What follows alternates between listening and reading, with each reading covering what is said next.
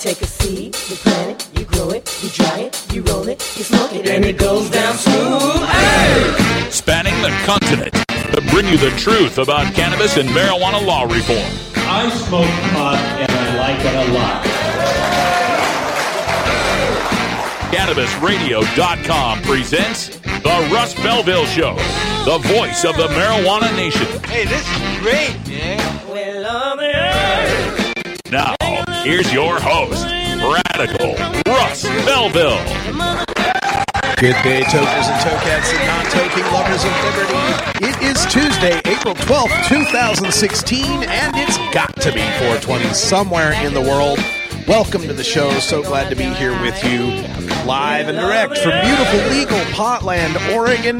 My last couple days here in Potland before I hit the road on the major 2016 marijuana legalization tour. I'm going all across the country, folks, and I'd really love to meet you as I go across this great land of ours. Uh, we'll be at the uh, Blazers versus Nuggets game tomorrow, and I'll be streaming live from the pre-party at Refuge PDX. We'll get a chance to talk to, we hope, some uh, NBA players like Cliff Robinson and whoever else might show up. So make sure you tune in live on Cannabis Radio tomorrow for that show at uh, 3 o'clock Pacific. And then I'm on a jet plane on my way to Washington, D.C. to cover the SSDP conference, and then New York City to cover Mark Kleiman's summit and the United Nations General Assembly.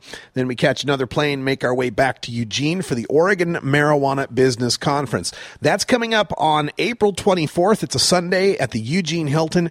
And joining us today at half past in our Cannabis Business Chronicles, we've got Alex Rogers. He's the man behind the Oregon Marijuana Business Conference, and uh, he'll be there to uh, tell us all about the conference. It's really exciting. We've got a celebrity interview with Tommy Chong, a, a great sit down interview you'll be able to enjoy, as well as Dr. Carl Hart from Columbia University will be speaking uh, the keynote address at the Oregon Marijuana Business Conference.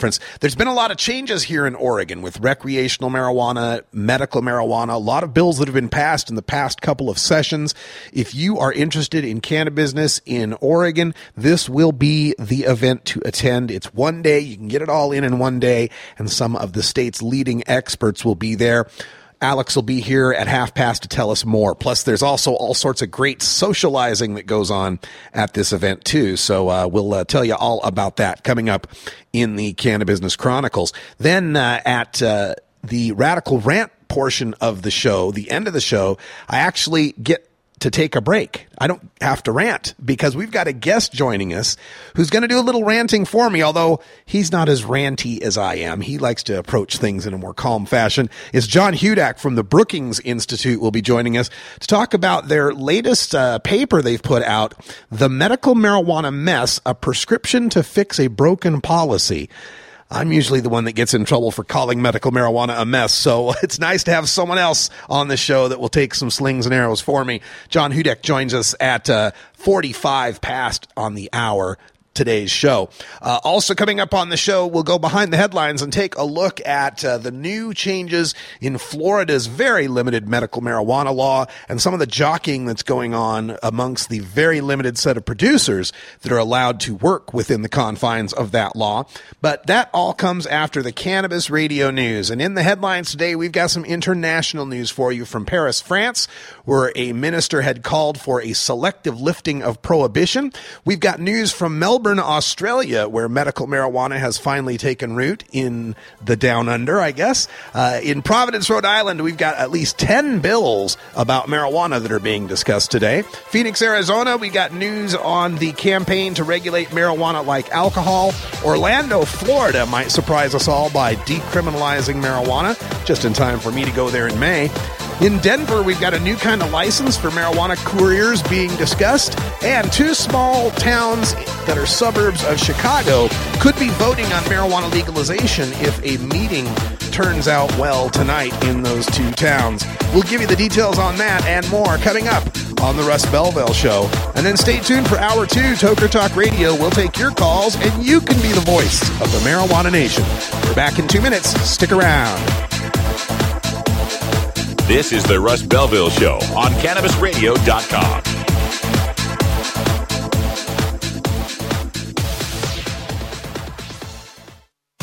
every strain, every sale, every medical study. Keep it right here on the Cannabis Radio Network.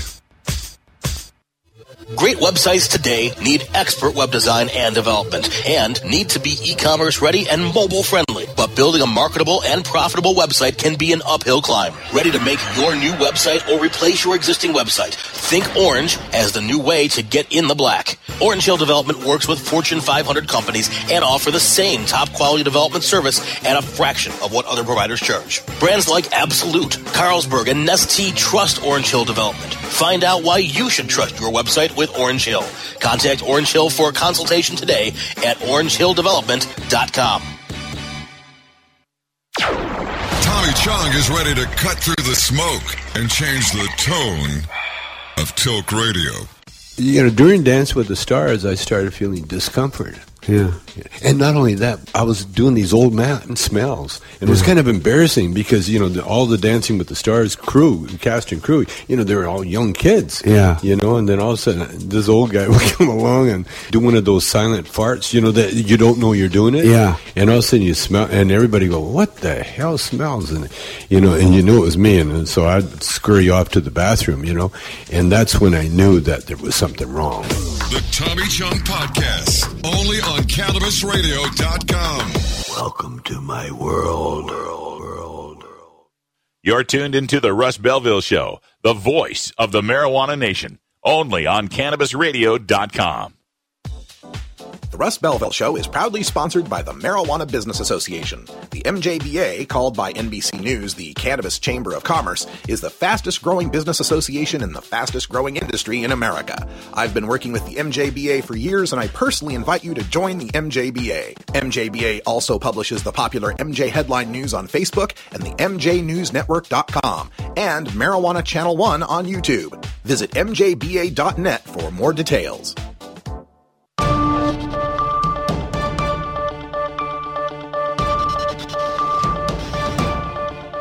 It's time for the Cannabis Radio News. Covering the latest headlines in consumer cannabis, medical marijuana, and industrial hemp. Cannabis Radio News is now available exclusively at cannabisradio.com. Now, your marijuana headlines in 4 minutes and 20 seconds. This is Cannabis Radio News. This is your Cannabis Radio News for Tuesday, April 12th, 2016. Paris, France. Socialist lawmakers in France are rebuking a fellow minister who criticized the country's prohibition of marijuana as ineffective and called for, quote, a selective lifting of prohibition for adults, end quote. Parliamentary Relations Minister Jean-Marie Le Guen insisted that cannabis use was bad for public health, quote, particularly for young people, end quote, but that, quote, prohibition has not led to a decrease in consumption, end quote. One minister from the left said enacting Le Guen's ideas would show, quote, we have let our guard down in the fight against drugs, end quote, while a former prime minister on the right said, quote, legalization of cannabis would be an extremely permissive signal to send to young people, end quote. Cannabis has been prohibited in France since 1970, yet a World Health Organization survey of 42 wealthy nations showed that 15% of French 15 year olds have used marijuana, the most in the survey, beating out Canada, but the United States was not included. Melbourne, Australia. The Australian state of Victoria became the first in the country to legalize medical marijuana following a vote today by the local government. But this won't be a whole plant medical marijuana like found in many U.S. states. The government will license very strictly regulated producers of cannabis, which will then be manufactured into non-smokable cannabinoid products. Children with epilepsy are expected to be the first to benefit from the law sometime in 2017. Providence, Rhode Island. Today, the Rhode Island House Judiciary Committee meets to discuss a bill that would legalize marijuana for adults 21 and older. But lawmakers will also consider other marijuana related bills that include one to add post traumatic stress as a qualifying condition for the Ocean State's medical marijuana program and create a fast track process to get medical marijuana to hospice patients. Other bills make changes to the medical marijuana program and prohibit the home manufacture of solvent concentrates. Phoenix, Arizona. The campaign to regulate marijuana like alcohol announced Tuesday that it has collected more than 200,000 signatures in support of a proposed initiative to end marijuana prohibition in Arizona. The campaign needs to collect 150,642 valid signatures of registered Arizona voters to qualify the initiative for the November ballot. The proposed initiative would allow adults 21 and older to possess limited amounts of marijuana, establish a system in which marijuana is regulated similarly to alcohol, and enact a 15% tax on retail marijuana sales, from which a majority of the revenue would be directed to Arizona schools and public education programs. Orlando, Florida. Orlando may become the latest Florida jurisdiction to decriminalize the personal possession of marijuana. Next Monday, the city council will take up a proposal to reduce the punishment for possession of up to 20 grams of marijuana from a misdemeanor to a violation of city code, earning the first time offender a $50 fine and no criminal record. The fine doubles for a second offense, and a third offense requires an appearance in court. Tampa recently decriminalized possession, as has the counties of Volusia, Broward, Miami Dade, and Palm Beach. The punishment for possession of marijuana misdemeanor under the state law is a $1,000 fine and up to one year in jail. Denver, Colorado, a first of its kind license for marijuana couriers is nearing, apparel, nearing approval in Colorado. The state house gave preliminary approval to creating a new marijuana transporter license under the pot regulating agency. Colorado already has 12 marijuana courier companies which fill out shipping manifests to move pot from growing warehouses to store shelves. The couriers are currently classified as marijuana vendors, a broad category which includes other ancillary services. The new license would give those couriers additional powers, such as temporarily storing pot if an unexpected snowstorm closes a highway. Champaign, Urbana, Illinois. Citizens in the suburbs of Chicago could be voting on the legalization of marijuana if voters tonight at two small obscure town meetings to place non-binding public policy questions on the ballot. The advisory question is, quote, should the state of Illinois legalize and regulate the sale and use of marijuana in a similar fashion as the state of Colorado, end quote, and whether it is placed on the November ballot in these two Illinois townships will be decided by a majority who attends the 6 p.m. meeting in Cunningham Township, Urbana, and the 7 p.m. town meeting in Champaign. Pro marijuana supporters are expected to turn out to these annual meetings that usually only attract the city officials required to attend. This has been your Cannabis Radio News for Tuesday, April 12, 2016. I'm Russ Belville. We have your smoking section right here. This is the Cannabis Radio Network. Dr. Dabber, hurry! Its temperature is shooting past a thousand degrees Fahrenheit. It's burning up. I'm afraid for this little guy, it's just too late. What caused the problem? Only Dr. Dabber can maintain the perfect temperature for a smooth tasting, slower burn. This standard vaporizer lost all of its health benefits, sending it up in smoke. So you're telling me that most vapor pens burn so hot they produce smoke, not vapor? Correct. Keep away from those standard vaporizer pens and turn to Dr. Dabber. Doctor's orders. Less heat, more flavor. It's time for cannabis facts about Alzheimer's from Robert Platshorn's thesilvertour.org. This message is supported by our donors and Hemp Inc., a public company poised to lead America's hemp revolution at hempinc.com. A new Florida study in the journal Molecular and Cellular Neuroscience found that cannabis promotes the growth of healthy new brain tissue. It can slow the effects of Alzheimer's and may, in fact, be able to halt it entirely. A long term study by Ohio State University's Professor Gary Wenk concludes that people who regularly use marijuana get Alzheimer's at a much lower rate than others. This was Cannabis Facts from thesilvertour.org, an educational nonprofit supported by our donors and Hemp Inc., a public company poised to lead America's hemp revolution at hempinc.com. This is the Russ Belville Show on CannabisRadio.com. When you are starting up a medical cannabis business, you want a fired up lawyer who understands the needs of cannabis consumers. The law office of Lauren Vasquez is your fired up lawyer for the cannabis industry. Visit her website, fireduplawyer.com, or call 1 855 MMJ Laws for more information.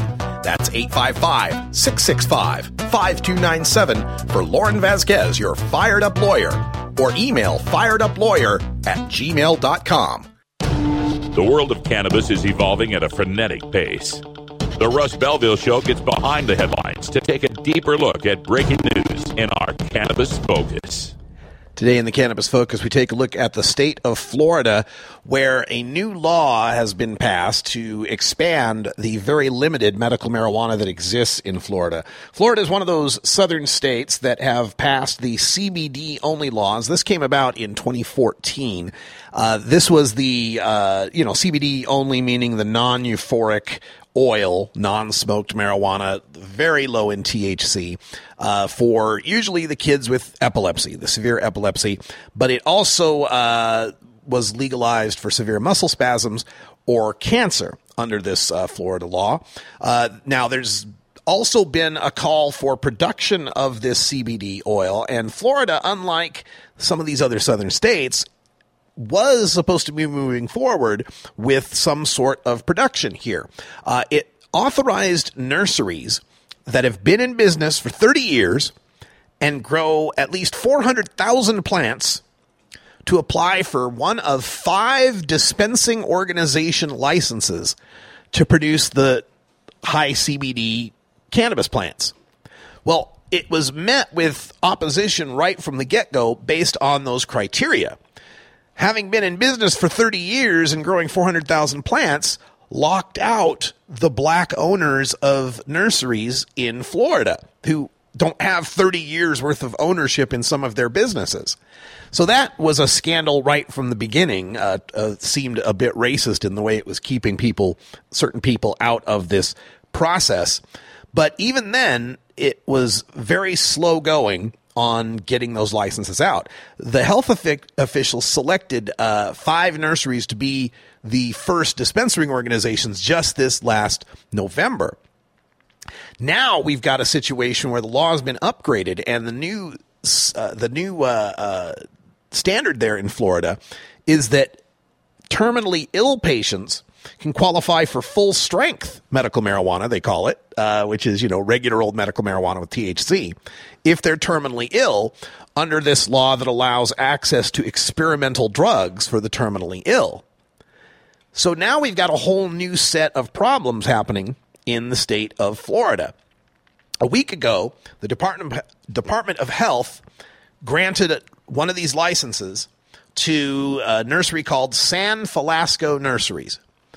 And this was because health officials wrongly disqualified this grower.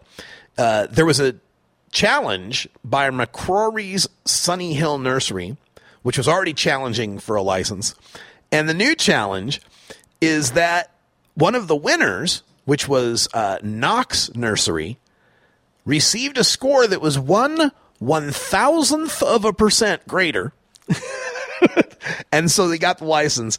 And he is suing that under one of the scoring categories, he should have gotten a higher score, and that would have led to an overall, you know, beating that one one thousandth of a percent. Now, this is uh, again a reflection of prohibitionist thinking in limiting these dispensaries so strictly having such high hurdles for these businessmen to have to clear just to be even able to qualify and then there only being five of them to produce for a state of what? What are there? 20 million people in Florida, something like that? It, it leads to this unnatural sort of capitalism, this predatory sort of capitalism, and it, it grinds the gears of this bureaucracy to a halt as they try to fairly administer these precious few licenses that are available. It's my hope that the medical marijuana amendment in Florida that's uh, Amendment 2 again this year. They got the same number. Will uh, pass and render a lot of these questions moot because it contains within it a regulatory structure that would allow for much more uh, production of medical marijuana throughout the state. It would be a much closer example of hewing to some sort of free market for medical marijuana. And as the state continues to drag its feet on what has been passed legislatively, I believe that can only motivate more Florida voters to want to vote for the initiative, feeling that, look, we gave the legislature a shot. We let them try to do it in the deliberative, bureaucratic fashion, and it's been a failure. And people have continued to suffer, and kids have continued to have seizures while these lawmakers can't get a handle on how to license a few people to grow some marijuana Meanwhile, there are millions, well, hundreds of people in Florida, thousands perhaps, that are growing marijuana right now. Why does this have to be so difficult? Do the right thing, Floridians. Make sure you're registered to vote and vote yes on Amendment 2. Legalize medical marijuana in the state of Florida. Please. All we want to do is pump you up. All right, thanks, Hans and Franz. It's time for us to take a break. It's 420 in the Mountain Time Zone. So happy 420 to our friends in Las Cruces, New Mexico, and Truth or Consequences, New Mexico, and Albuquerque, New Mexico, and um, that may be all the Taos, New Mexico. That might be all the New Mexico towns I can think of off the top of my head. be back in two. Earn your PhD in THC monetization with CannabisRadio.com. Don't be late. Great websites today need expert web design and development and need to be e-commerce ready and mobile friendly. But building a marketable and profitable website can be an uphill climb. Ready to make your new website or replace your existing website? Think Orange as the new way to get in the black. Orange Hill Development works with Fortune 500 companies and offer the same top quality development service at a fraction of what other providers charge. Brands like Absolut, Carlsberg, and Nestle trust Orange Hill Development. Find out why you should trust your website with Orange Hill. Contact Orange Hill for a consultation today at orangehilldevelopment.com. I'm Radical Russ from the Russ Belville Show. We're here with Sir Richard Branson. Far more damage has been done to people by the current approach. Jim McMahon. You know, a lot of the coaches are old school. You know, he used to just yell at us, go, oh, you bunch of pot smokers. John Popper on the telephone. You know, I think in the 60s there was that kind of, the bigotry wasn't so common. It's the Russ Belville Show, the NPR of POT, weekdays live at 6 Eastern, 3 Pacific, exclusively on CannabisRadio.com. You're not high. You're listening to the Russ Belville Show on CannabisRadio.com. I do not like them, Sam. I am. I do not like green eggs and ham. Okay. Maybe you're high, too. Coming soon to a city near you, Cannabis Finance Boot Camp. Get all your cannabis accounting, legal, and compliance questions answered by their knowledgeable panel of industry experts who want to help your cannabis business boom. Whether you're a grower, dispensary operator, or a newcomer to the field, your cannabis business needs Cannabis Finance Boot Camp. For information on upcoming events, visit CannabisFinanceBootCamp.com. the end of adult cannabis prohibition is easy because we have facts, science, reason, compassion, evidence, truth, and logic on our side. It's even easier when researchers catalog it all for us. Learn how to gather the facts on marijuana use, arrests, seizures, rehabs, drug tests, and more on this edition of Drug War Data Mining. Today in the Data Mines, we take a look at the unfolding state of marijuana legalization all across this great country of ours. 2016 legalization tour. I'll be traveling from coast to coast promoting the end of adult marijuana prohibition. And here is what is on the menu. First of all, for national marijuana legalization initiatives, Nevada is already on the ballot and it's got a pretty good chance to pass. There's not much polling there, but it is likely to pass. And the state legislators there have embraced and expanded medical marijuana over the recent years. California, great chance to make the ballot and a pretty good chance to pass. It's, of course, the big prize, like in every national election. The Adult Use of Marijuana Act has the backing of the major drug policy reform orgs and, of course, billionaire Sean Parker, so he'll have the money to collect all the signatures they need to make the ballot. Recent polling shows about 55% of Californians generally support legalization. Massachusetts, I think there's a good chance to make the ballot and a good chance to pass. This is uh, the MPP Crimla uh, campaign to uh, regulate marijuana like alcohol. Uh, they passed decrim in 2008 in Massachusetts and medical in 2012. Both of those got over 60% of the vote. It could be closer in 2016 with legalization. Recent polls are showing just above a 50% average support for legalization there. In Arizona, uh, they've got a MPP backed Krimla. I think it has a good chance to make the ballot and a questionable chance as to whether it passes. Uh, it's got anti marijuana zealots there, and the support so far is only a 45% plurality 45% who support legalization 42 who support medical 13% who think marijuana ought to be completely illegal that's in an arizona state poll Arizona State University, I should say. Uh, in Maine, there is a fourth MPP backed Krimla with a questionable chance to make the ballot, but a great chance to pass if it does. Uh, this week, or last week, I should say, the Maine judge reversed the decision on disqualifying 17,000 signatures. Those will be reviewed, and if they uh, enough of them are valid, that will almost surely allow the marijuana policy project Krimla to make the ballot there. Uh, a 2015 poll showed almost two thirds of Mainers support marijuana legalization, so a very good chance to pass there. And then in Michigan, a slim chance to make the ballot, but a good chance to pass if they do. A grassroots group there is called Comprehensive Cannabis Law Reform Initiative Committee. Their banner is mm, MI Legalize, like Michigan Legalize. And they claim to have raised over 600,000 and 260,000 signatures, but they need to get 253,000 signatures, and so they'll need many more to deal with the problem of invalid signatures. And the uh, Michigan legislature recently changed the rules on signature gathering that calls a lot of the, their existing signatures into question. But if they make the ballot, 53% of Michiganders currently support marijuana legalization. So that's six states that might have marijuana legalization on the ballot. One of those already does have it on the ballot. If they all made the ballot and win, we would have 10 U.S. states with marijuana legalization. There would be 84 million Americans in those states, and that would be 25%, little over 25% of the population. One out of four Americans would live in a legal marijuana state if they all passed. Now, there are other state legalization initiatives. There are uh, MCLR in California. There's Arizonans for Mindful Reform in Arizona. There's the Missouri Cannabis Restoration Protection Act. And they all, as they say in sports, have a mathematical shot at the playoffs. Unfortunately, some of those same activists in California, Arizona, Missouri, and Massachusetts, for that matter, are vowing to defeat the other initiatives that are likely to make the ballot. So we got to keep our eye on that.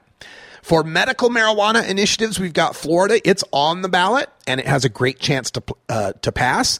Uh, its recent polls show about 65% support. In Ohio, there's a good chance to make the ballot and a great chance to pass, even though they defeated legalization last year by almost a two to one margin. During that, they polled and found three out of four Ohioans support medical marijuana. MPP's taken the lead there with the Ohioans for Medical Marijuana Group, and they're already past their first initial hurdle with the uh, Attorney General's office to go forth and gather signatures. With the funding they'll get, they got a good chance of making the ballot. In Missouri, there's a slim chance to make the ballot, but a good chance to pass. Uh, Drug Policy Alliance has donated $50,000 to help New Approach Missouri gather signatures with the medical marijuana initiative in the Show Me State, but there's only 30 days remaining for petitioning, and they've only collected 58% of the 256,000 signature goal they need. But if they got on the ballot, 64% of Missourians are in favor. If you add these three states to the current 23 states in Washington, D.C. that recognize medical use, there'd be 186 million Americans in those states, or over 58% of the population. In Pennsylvania, if they get their act together and manage to pass the Medical Marijuana Act there, and you add that to those other states, we'd have 27 of them, and there'd be medical marijuana in over 62% of the population would be in those states, over 200 million almost 200 million Americans. And then as far as legalization, we told you the story of Rhode Island. They're discussing a legalization bill tonight in their House Judiciary Committee. So Rhode Island was working on a legislative legalization. Vermont, it's kind of stalled on its uh, legalization in the House, but the Senate has favored it, so it's working forward there.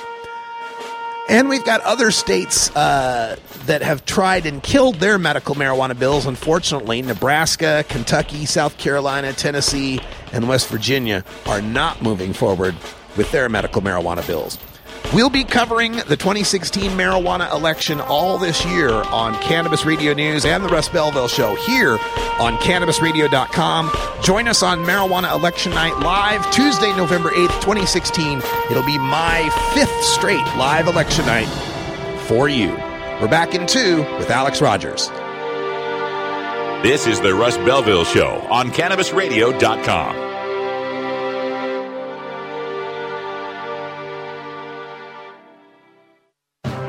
forwarding the cause of legalization and research of the growing cannabis industry one podcast at a time. The Cannabis Radio Network.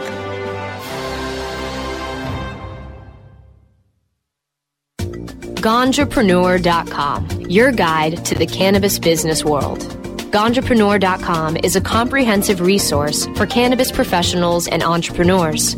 Download the Ganjapreneur app on your smartphone or tablet to catch up on cannabis industry news, scroll through our daily job listings, and learn about successful cannabis companies, executives, and investors. Ganjapreneur.com, helping Ganjapreneurs grow. Georgia. Hi, this is Willie Nelson. Alcohol prohibition didn't work in the 1920s, and marijuana prohibition isn't working today. It's time we stopped arresting responsible marijuana smokers. It's the fair thing to do. For more information, contact NORML, the National Organization for the Reform of Marijuana Laws. Call toll free 888 67 NORML or visit their website at norml.org. You're not high. You're listening to the Russ Belville Show on CannabisRadio.com. The Supreme Court is wrong on the Second Amendment. Okay. Maybe you're high, too. When you are starting up a medical cannabis business, you want a fired up lawyer who understands the needs of cannabis consumers. The law office of Lauren Vasquez is your fired up lawyer for the cannabis industry. Visit her website, firedupLawyer.com, or call 1 855 MMJ Laws for more information. That's 855 665 5297 for Lauren Vasquez, your fired up lawyer, or email fireduplawyer at gmail.com.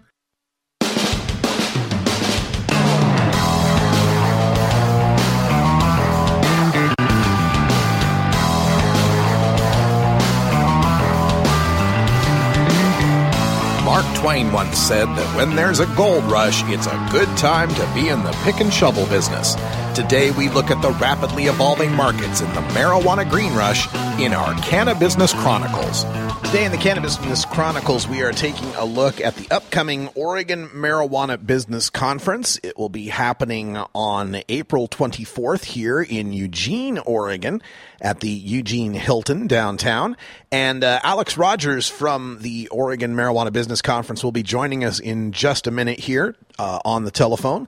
But uh, I'll preview this a little bit for you to give you an idea because I have covered and been a part of Alex's conferences, both the Oregon conference and the international conference.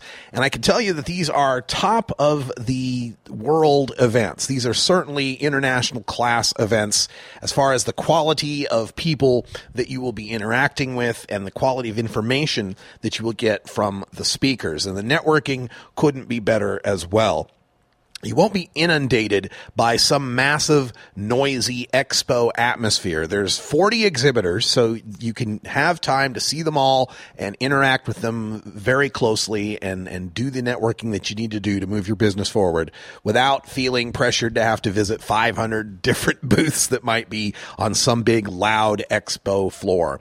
So uh, that's one aspect of this that I always find very uh, useful. And the other aspect of the Oregon Marijuana Business Conference is the scheduling of the event and the main keynote speaker that everyone is looking forward to. We, the the conference begins and ends with the fireworks. It begins with Dr. Carl Hart. And Dr. Carl Hart has become uh, quite the media darling uh, with respect to the war on drugs lately.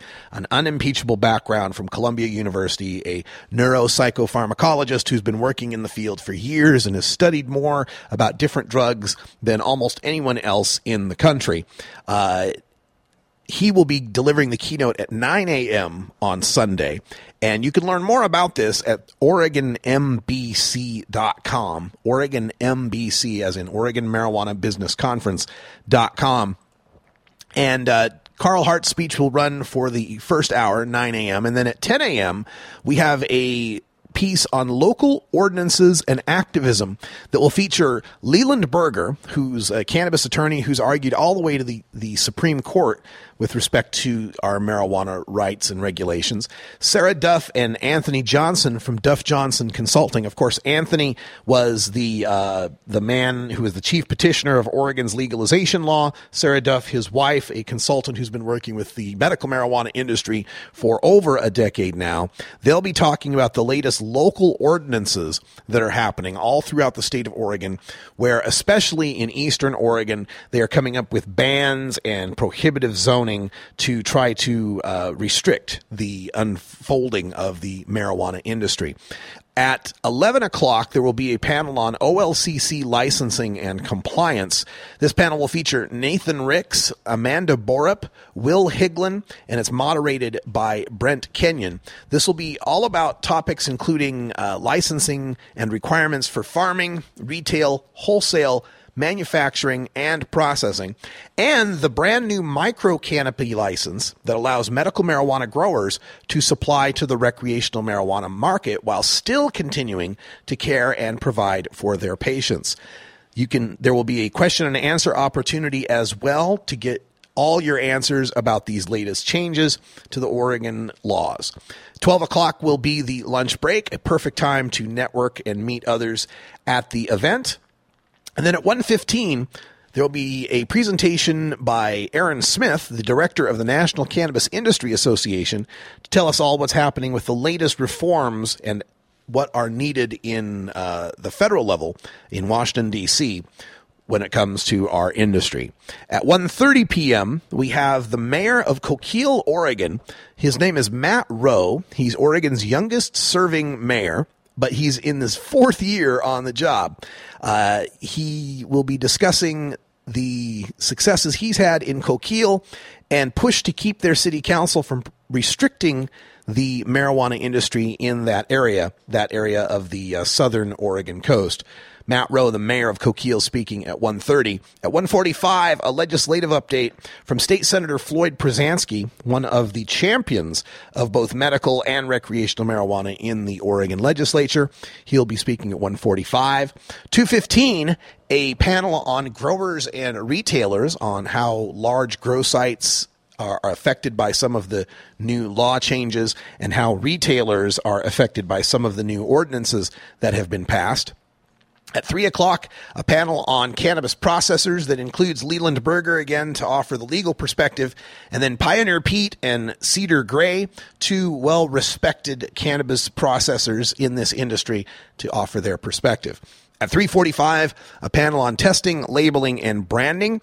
Bjorn Fritsch and Jeremy Hanlon will be going all over the branding and labeling topics. And then at four o'clock, we close the show with the superstar, Tommy Chong, who will sit down for an onstage intimate interview by Steve Bloom from celebstoner.com and Freedom Leaf magazine. That's a full day that you're going to get that Sunday, April 24th in Eugene at the Eugene Hilton for the Oregon Marijuana Business Conference. The website again is OregonMBC.com. You can learn more about that and still book your tickets. You can also get a conference ticket uh, for $199. And there's another one for 299, which gives you the conference ticket plus the Saturday night VIP reception with Dr. Carl Hart. This is uh, the VIP reception that will be happening uh, Saturday night from 6 to 8 at the Hilton Sky Lounge. And it kicks off the conference weekend uh, the night before the conference. This is the Saturday night. So if you want to make that. Uh, that uh, VIP reception, it's Saturday night, 6 to 8, where you'll have the chance to hobnob with Dr. Carl Hart. The VIP party happens at the WOW Hall. That's the Workers of the World Hall in Eugene, Oregon at 8 p.m. on Sunday night. Tommy Chong will be there, and that event is free for all ticket holders. So 199 gets you into everything that's happening on Sunday from the full uh, day's event all the way through Tommy Chong's uh, celebrity interview and the after party. If you spend the extra $100, you can get into the Saturday night VIP reception with Dr. Carl Hart. All of this, again, can be found at the OregonMBC.com website for the Oregon Marijuana Business Conference. Tickets are still on sale now at the uh, website and at the locations uh, Jamaica Joel's, Greener Side, TJ Organics, Flower of Life, Northwest Alternative Health, and Ashland Alternative Health. Or you can purchase tickets by phone by dialing 888 920 6076. That's a toll free number 888 920 6076. Oregon Marijuana Business Conference at the Eugene Hilton on April 24th, 2016. And if you need to stay, uh, the Hilton has discounted rooms for people that are staying at the hotel. For more information on that, visit the website at OregonMBC.com. Some of the exhibitors that will be uh, appearing there at the Oregon Marijuana Business Conference will include Greenleaf Labs, the National Cannabis Industry Association, Tommy Chong's in, uh, new venture, Chong Sun Inc., the Russ Belville Show, of course. We will be there covering the event. Evergreen Law Group, the Oregon Sun Growers, Sun Grown Growers Guild, CannabisRadio.com, the ArcView Group, and so many more. Sage Analytics, Security Monster, Northwest Alternative Health. These are the people in the state of Oregon who are the pioneers in this marijuana industry. If you want to get involved, if you want to help promote your brand or get your brand involved with these other brands, this will be the place to be. The Oregon Marijuana Business Conference, OregonMBC.com, April 24th, Sunday at the Eugene Hilton. We will be there bringing you coverage on the Russ Belville show as well. All right, we've got to take a break, and my apologies. Uh, Alex uh, did not dial in for our interview. We'll see what happened, and maybe we can get him on the show sometime soon in the future. But we're going to take a break, and when we come back, crossing our fingers, we'll have John Hudak from the Brookings Institute dialing in to discuss his new report on the medical marijuana mess, a prescription to fix a broken policy. I'm Radical Russ live in beautiful legal Potland, Oregon. Later tonight, we'll be at the National Cannabis Industry Association Oregon Caucus, and I'll bring you some audio from that event on tomorrow's show. Don't forget to check out radicalruss.com, my blog, where you can find all my writing from across the web and stuff you can't find anywhere else. Back with John Hudak in two minutes.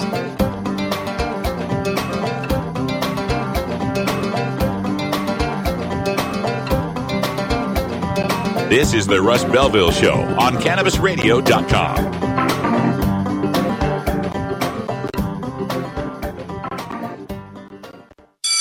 Next to THC and CBD, you can now add CBR to your cannabis vernacular.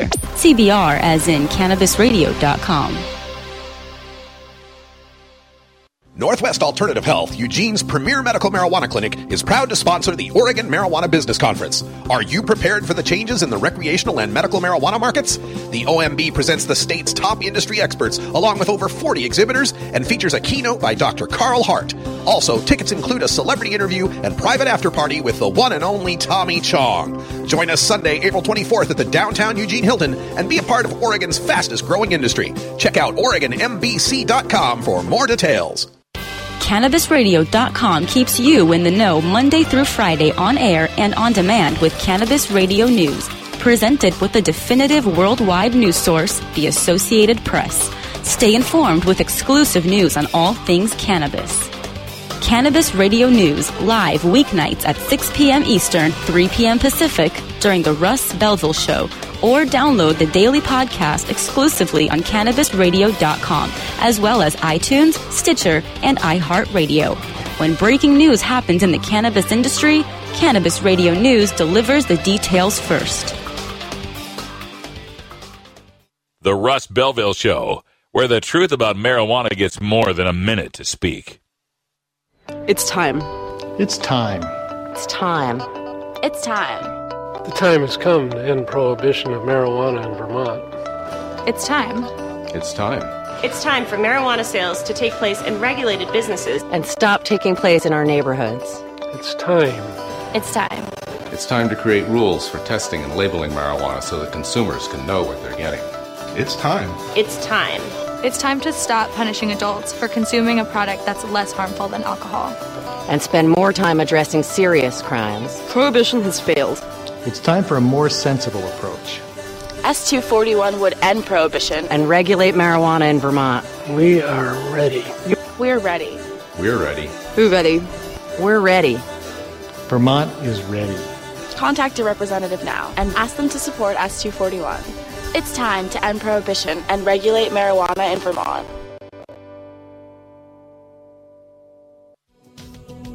With over six years of experience in the industry, New Era CPAs is one of the nation's leading cannabis accounting firms, helping hundreds of growers, dispensaries, and ancillary companies with their tax, legal, and business strategies. New Era CPA's offices cover the West Coast from Seattle to San Diego, and their skilled team is always available to help you take your business to the next level. Visit neweracpas.com for more info and set up a consultation. Welcome to the new era.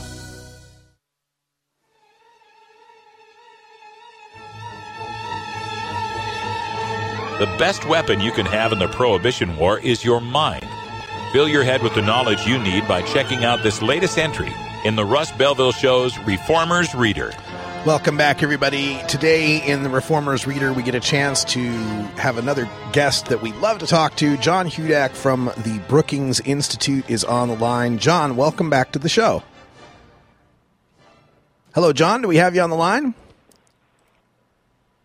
Oh, my goodness once again having some audio difficulties here with uh, our connection. Let me. Uh, we'll try to redial John and get him here on the phone from the Brookings Institute uh, and uh, talk to him about what's happening with his new report that's entitled "The Medical Marijuana Mess." A prescription for fixing a broken policy. And uh, let's see if we've got uh, John on the line now. John, can you can you hear me okay out there? I can. Oh, thank you. I'm so glad to have you here. We uh, had some technical difficulties, but it seems like everything's okay. I was introducing people to your the thesis of your paper, the medical marijuana mess, but I'm sure you can do a better job than I. Tell people what is the medical marijuana mess we're in. So, uh, what I'm talking about in my latest Brookings essay is a situation we have in the United States in which the federal government has used band-aids to fix what are gaping wounds in public policy, and that is uh, a federal government acknowledgement that medical marijuana programs exist in the United States, and, and it's very difficult for the federal government to shut down state systems. And a laissez-faire approach has been seen as the proper solution, but the reality is that approach from the Obama administration has created numerous problems facing patients and businesses and accountants and lawyers and regulators all across the United States. And so that fix really isn't a fix. Some people would argue that the uh, Obama administration at least has been laissez-faire, unlike perhaps a, uh, another administration, maybe a McCain or a Romney administration that might have gone whole hog into filing injunctions and sending in the DEA. Uh, but do you think that uh, that people don't give enough uh, credit to President Obama in that respect? I, I think that's right. I mean, Barack Obama has been the most pro marijuana reform president we've had in our history, and he's taken steps that have been different than uh, previous presidents, and were probably different, as you said, than if Mitt Romney were elected president or John McCain were elected president. But at the end of the day, uh, challenges still exist. And while the Obama administration policy policies may be something that reform advocates are happy with, uh, there are different steps that could be taken that could clear up what are some very serious federal and state versus federal policy challenges. I'd imagine that uh, a lot of that you're talking about are the banking problems and the uh, tax problems that are out there. Uh, some of the things that would be addressed by the CARERS Act in the Senate, right? Yeah, there are issues involving veterans. There are issues involving banking, um, but general issues around access, general issues around research. The idea that if you live in one state, you might have access to, you know, whole flower marijuana. You might have access um, to CBD oil. But if you live five miles away on the other side of the state border, you have to remain sick. You don't have access to those materials. And that's not how public policy is necessarily supposed to work, and it's something that is really putting people at risk. And so the uh, issues of the banking issues and, and uh, issues uh, abound for the marijuana industry, but basic patient access is something that oftentimes is overlooked. Mm, very, very well put. We're speaking with John Hudak from the Brookings Institute, and uh, if people want to get this uh, report of yours online, this white paper, uh, how can they do that? They can go online to brookings.edu slash marijuana mess, and that will take them to not only the uh, uh, marijuana mess essay, but links to a variety of the work that we've been doing over the past several years at Brookings on the topic. Excellent. Now, uh, with respect to what you are addressing there, would the CARERS Act go a long way into addressing some of these problems, or is there still other areas that need to be tackled? The CARERS Act goes a long way in terms of addressing a lot of the problems that exist uh, with regard to federal policy and with regard to state-federal relations. But there's a lot of work to be done, and so issues involving veterans, where veterans can't go to VA hospitals, even in states with legal medical marijuana programs, and ask for a recommendation. And in fact, if they do ask for a recommendation, or God forbid, admit to using medical marijuana uh, illegally, uh, oftentimes they face some real repercussions from the VA system. It also helps fix uh, tax issues. It helps essentially empower states that have taken a step forward in terms of marijuana reform to maintain their state systems, but also have some version of federal protection under the system. It doesn't force states that have marijuana as an illegal substance to opt in, but it allows those states who have chosen to opt in to have broader protection. Sounds like some great policy recommendations, folks. You can learn more at brookings.edu slash marijuana mess. And uh, John, another headline that uh, went all across the mass media this past week was uh, the DEA indicating that uh, before the uh, middle of 2016 is over, they'll make an announcement on rescheduling petitions. Uh, first of all, do you see rescheduling as something that can have a major impact on this marijuana mess? And second of all, do you really think they're going to do anything different uh, other than just kick the can down the road? So on the first point, you know, there are many in the uh, reform community who think of rescheduling as something that won't matter or something that might empower big pharma or too small of a step to be worth the effort. The reality is, I think for many uh, reform advocates, any means by which the federal government is going to signal that they're changing their tune, that they're listening to the medical and scientific communities, and that they're willing to expand research, has to be seen as a win on their behalf.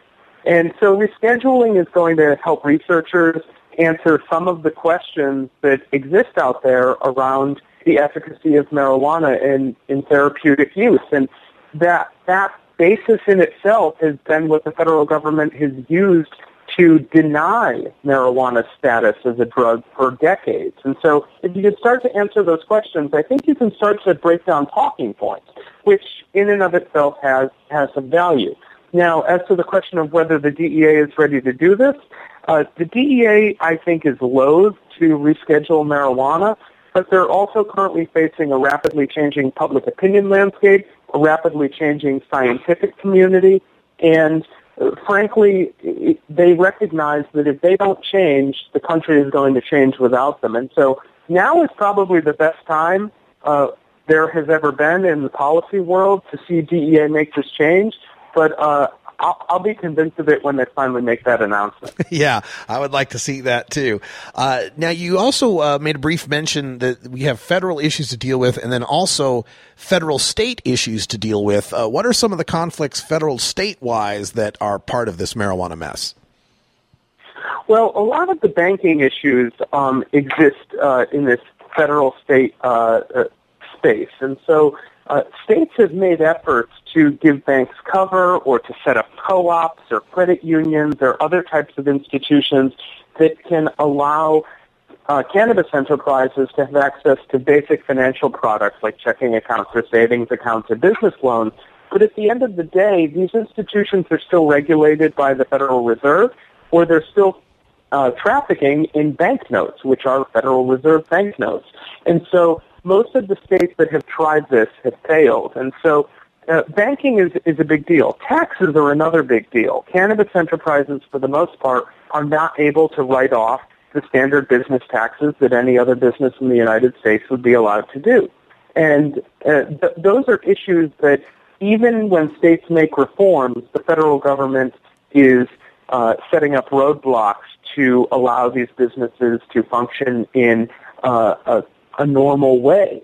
And I mean, there are enforcement issues, there are regulatory issue, issues, there are product safety issues that the federal government could play a much more major role in helping states regulate and run their own systems. And right now, they're just sort of whistling and letting everything happen outside of uh, their not control, but their ability to influence the process in a positive way. So, uh, the state of Oregon here, uh, Governor Kate Brown just recently signed a bill that uh, made changes to Oregon's banking laws with respect to uh, marijuana industry. But but these laws being passed right now are they just symbolic in nature? They they make us feel good, but they're not really going to help until the feds do something. Yeah, there there are a lot of states that have made these efforts. Uh, Colorado has, um, Governor Brown now has in, in Oregon, and, and others have as well. And each of them is a bit of a test case. It's trying to see how will not only the federal government respond, but how will financial institutions respond? So far, financial institutions have not responded well to these efforts because at, at the end of the day, they're trafficking in, in CYA public policy too. They don't want to get shut down. They don't want their assets frozen. And even though the banking industry is a risky enterprise, when it comes to cannabis, bankers are risk averse. And so no one has really cracked the code yet. The code gets cracked when the federal government reforms in this area, and until then, these piecemeal efforts um, just haven't been that successful. John Hudak is from the Brookings Institute, and the uh, paper is The Medical Marijuana Mess, a prescription for fixing a broken policy. And you can get that at brookings.edu slash marijuana mess. And uh, before we let you go here at the top of the hour, John, uh, with Marco Rubio dropping out of the presidential race, we no longer have any candidates who are vociferously anti-marijuana. I mean, we get uh, Ted Cruz and, and uh, Donald Trump with kind of let's have a states' rights attitude toward it. Uh, Hillary Clinton has a rescheduling attitude. Bernie Sanders has a descheduling attitude. But how much can the president, no matter who it is, affect these changes that you need uh, to recommend, that you're recommending in your report? Well, the president has huge influence. You know, right now the federal uh, position on marijuana exists because of a memo out of the Justice Department. Well, that memo in some ways functions like an executive order. The next president could reverse that in an instant, and the entire house of cards can collapse. What we, what we have now with the five uh, presidential can- candidates uh, left in place, Cruz, uh, Kasich, Trump, Sanders, and Clinton, are people who are, at a minimum, happy with the Obama policy. They're not going to take a step backwards. And there are a lot of reasons uh, why that's true. But for the first time in, in American history, you have a slate of presidential candidates who are essentially signaling to the country, if you're a marijuana reformer, things will not get worse. They'll either, either stay the same or I as president will make things better for your community. And it shows a maturity in cannabis policy. It shows that even presidential candidates have to talk about cannabis not as a pun, not as a punchline, but as public policy. And that's a tremendous advance when we look back at where this policy area was 5, 10, 15 years ago. John Hudak from the Brookings Institute. We always like having you on the show. Thanks for joining us, and uh, good luck on everything you have going. Hey, Russ, thanks a lot for having me back. Ah, good. Check it out. Uh, Brookings.edu marijuana slash marijuana mess, and you can get that information. And folks, that's all the time we got here for hour one. Thanks for joining us. Stay tuned for hour two. Toker Talk Radio's next. We'll take your calls at 971 533 7111. For everyone here at CannabisRadio.com, I'm Radical Russ, live in beautiful legal Potland, Oregon. And until next time, take care of each other, tokers.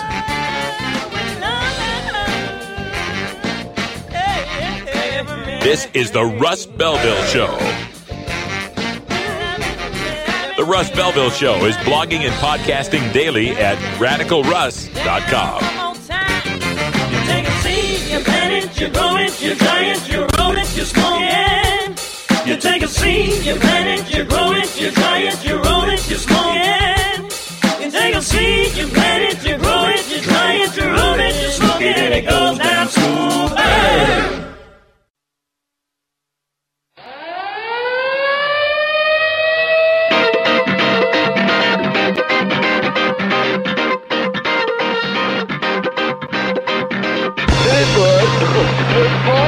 It's time for Toker Talk Radio, the voice of the marijuana nation. What are you people? On dope? Where you can toke. I am here. Uh, or you can talk. I experimented with marijuana and didn't inhale. Or you can toke and talk. Ten federal criminal penalties for possession of up to one ounce of marijuana. While we talk about toke on Toker Talk Radio. So, by the way, when it comes to pot, you know, if you're 40 years old, you live in a log cabin in Oregon, you got 12 giant pot plants in your backyard, have a ball. Live from beautiful Portland, Oregon at Rolla J Studios. Hey, this is great. Just like cannabis. Plus your calls live at 971 533 7111. They're walking on their pants with their cap on backwards, listening to Enema Man and Snoopy Snoopy Poop Dog. What's to keep somebody from getting all potted up on weed and then getting behind the wheel? Gateway theory doesn't work. It's a reality. Holland, is it real? Don't tease me. We're locking up people that take a couple of puffs of marijuana, and, and the, the next thing you know, they got 10 years. And now, here's your host, the guru of ganja graphics, the sultan of sativa statistics, and the worst nightmare of a reefer mad prohibitionist. A polite, perspicacious, productive pothead with a propensity for PowerPoint. Radical Russ Belville. Thank you, thank you. Welcome back, everybody. It's hour two, Toker Talk Radio, where you are the voice of the marijuana nation. So glad to have you here. Oh, raucous applause. Thank you, thank you very much. Thank you. Bring that down just a little bit. You guys are crazy. Well, it's back to being gray and cloudy here in Oregon. I can't see Mount Hood out that window, and I can't see Mount St. Helens out the other window. So, time for me to hit the road. The sunshine is gone. I got to go chase the sun. We're headed out to uh, Washington, D.C. on Thursday, and really looking forward to it. Although I understand it's been kind of cold on the eastern seaboard. We'll see what the uh, weather turns out to be. But I'll be uh, covering the Students for Sensible Drug Policy conference out there in Washington. It's happening in Arlington. And I also get the opportunity to hang out with my friend Keith Stroup, the founder of NORML. And it's my hope that we get a chance to have a good, intimate conversation about what's happening in marijuana law reform. And we'll bring that to you here as an exclusive on the Russ Belville Show. We got a lot of changes coming up for the Russ Belville Show, too. Uh, got to do a rebuild on my website. I've got some new posts up there at radicalruss.com, but we need to rebuild, put some of the cannabis radio branding on that, maybe reconfigure it a little bit, modernize it a bit for tablets and everything, make it a little more podcast friendly. And we'll be bringing back the Russ Belville Show VIPs, very important potheads. No, very important people. And uh, you'll be able to get other exclusive content and all sorts of discounts through the Russ Belville show and our sponsors and suppliers if you become a VIP. So we'll get that set up. Uh, I imagine around May. We'll probably be rolling that out. And if you were a previous 420 radio VIP, you will be grandfathered in. We'll just port you right over and you'll be a Russ Belville Show VIP. Some of the cool things include your own custom Russ Belville Show pin. And um, like I said, we'll have all sorts of content and discounts available for you. So uh, I had a uh, listener from Texas who's uh, in the chat room said he was going to be calling in. So we've got the phone lines open. We'll wait for that call. Uh, it says he disagrees with me with something he's heard me say year after year, which is, um, yeah, that's good. I'm glad people disagree with me. Uh, Kelly in the chat room says he never got swag from the 420 Radio VIP. Oh, Kelly, email me. I'll, I'll get that stuff to you uh, radicalruss at gmail.com. May have uh, fallen through the cracks. I've, I've had to move a couple of times. so things have gotten a little chaotic. Appreciate your patience though, and appreciate your support. You know, I, I um, I've never been more sure about anything in my life than what I'm doing right now. Traveling across the country, meeting reformers, pushing for the end of adult marijuana prohibition, learning about the topic, researching the science, the history, the culture, everything having to do with cannabis. This is my life's mission, and I couldn't be more honored that you guys help support me do that. So thank you so much. And so long as you keep doing that, I'll keep doing this, and I'll keep bringing you free content weekdays on cannabisradio.com so you can listen on your commute or while you're trimming or whatever it is you're doing when you're listening to this podcast. All right, we're going to take a break. And uh, in two minutes, we'll be back, uh, maybe with a caller. If not, we'll discuss some more about that Australian medical marijuana and how medical marijuana headlines aren't aren't as fun as they used to be. You're listening to Toker Talk Radio, hour two of the Russ Belville Show on CannabisRadio.com, live from Portland, Oregon.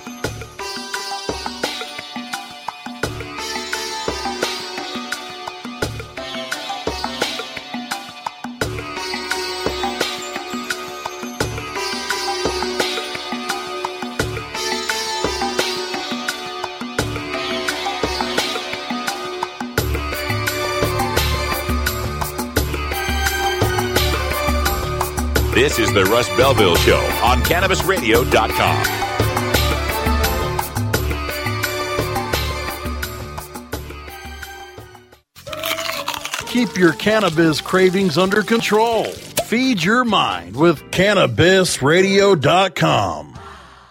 The next generation of vaporizers has arrived. Vuber vaporizers are blazing the way with unparalleled technology for oil, concentrate, or dry flower pens. Providing unsurpassed customer service and expert craftsmanship, Vuber vaporizers use cutting edge technology, providing a power packed, smoother vapor with a lifetime guarantee. Experience vaporizing the way it was meant to be the Vuber way.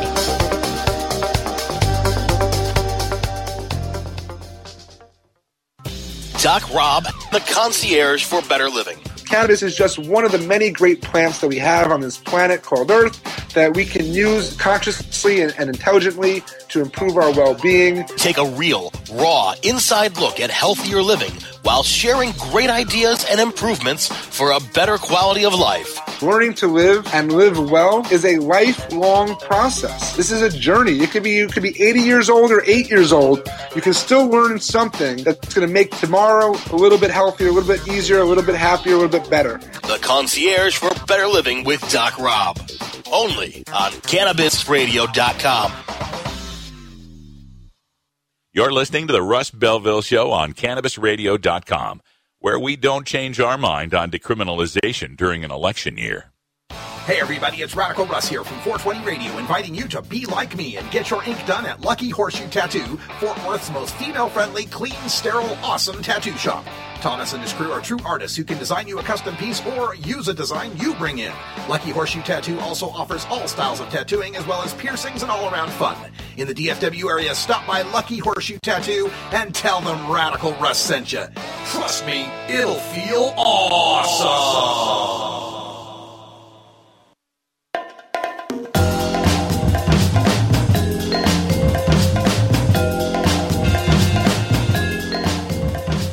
Remember, friends, there's more to life than marijuana. I just can't remember what it is. Why'd I come in here? You're tuned into the Russ Belville Show, the voice of the marijuana nation. only on CannabisRadio.com. Welcome back, everybody. Nine minutes after the hour, and uh, I hope we've got our caller on the line. He's been trying to dial in. I saw the voice message came through, so I just made the dial back. I hope you can forgive me for dialing you back, but uh, do we have our Texas toker on the line? You do. How's it going, Mr. Belville? I'm doing fantastic, but uh, uh, Mr. Belville's somewhere in Nampa, Idaho right now. That's my dad. I'm Radical Russ, man. What's happening? Hey, uh, I just wanted to call in. Uh, first of all, just wanted to say uh, thanks for everything you're doing. I've been listening since NORML Show Live days and uh, listening and learning. Thank but, you. I wanted to call in because uh, there's something I sadly have to disagree with uh, that, that I've heard you say, uh, you know, over and over again. Don't be sad because I, I could be wrong. Well, actually, uh, I believed it too uh, Okay. un- until about this time last year, uh, and that's that uh, uh, the herb is a uh, a more social drug than than than other drugs. Okay. I, think you mentioned the anecdote that you know you never see a, a, beer circle, Yeah. and right, yeah, and and uh, up until Cannabis Cup in Denver last year, I totally agreed. Um, but one thing that I uh, I noticed and and was kind of saddened by uh, was the fact that when when everybody has their own stash, uh, you're less likely to uh, to to want to share spit with with your neighbor that you don't know. Yeah.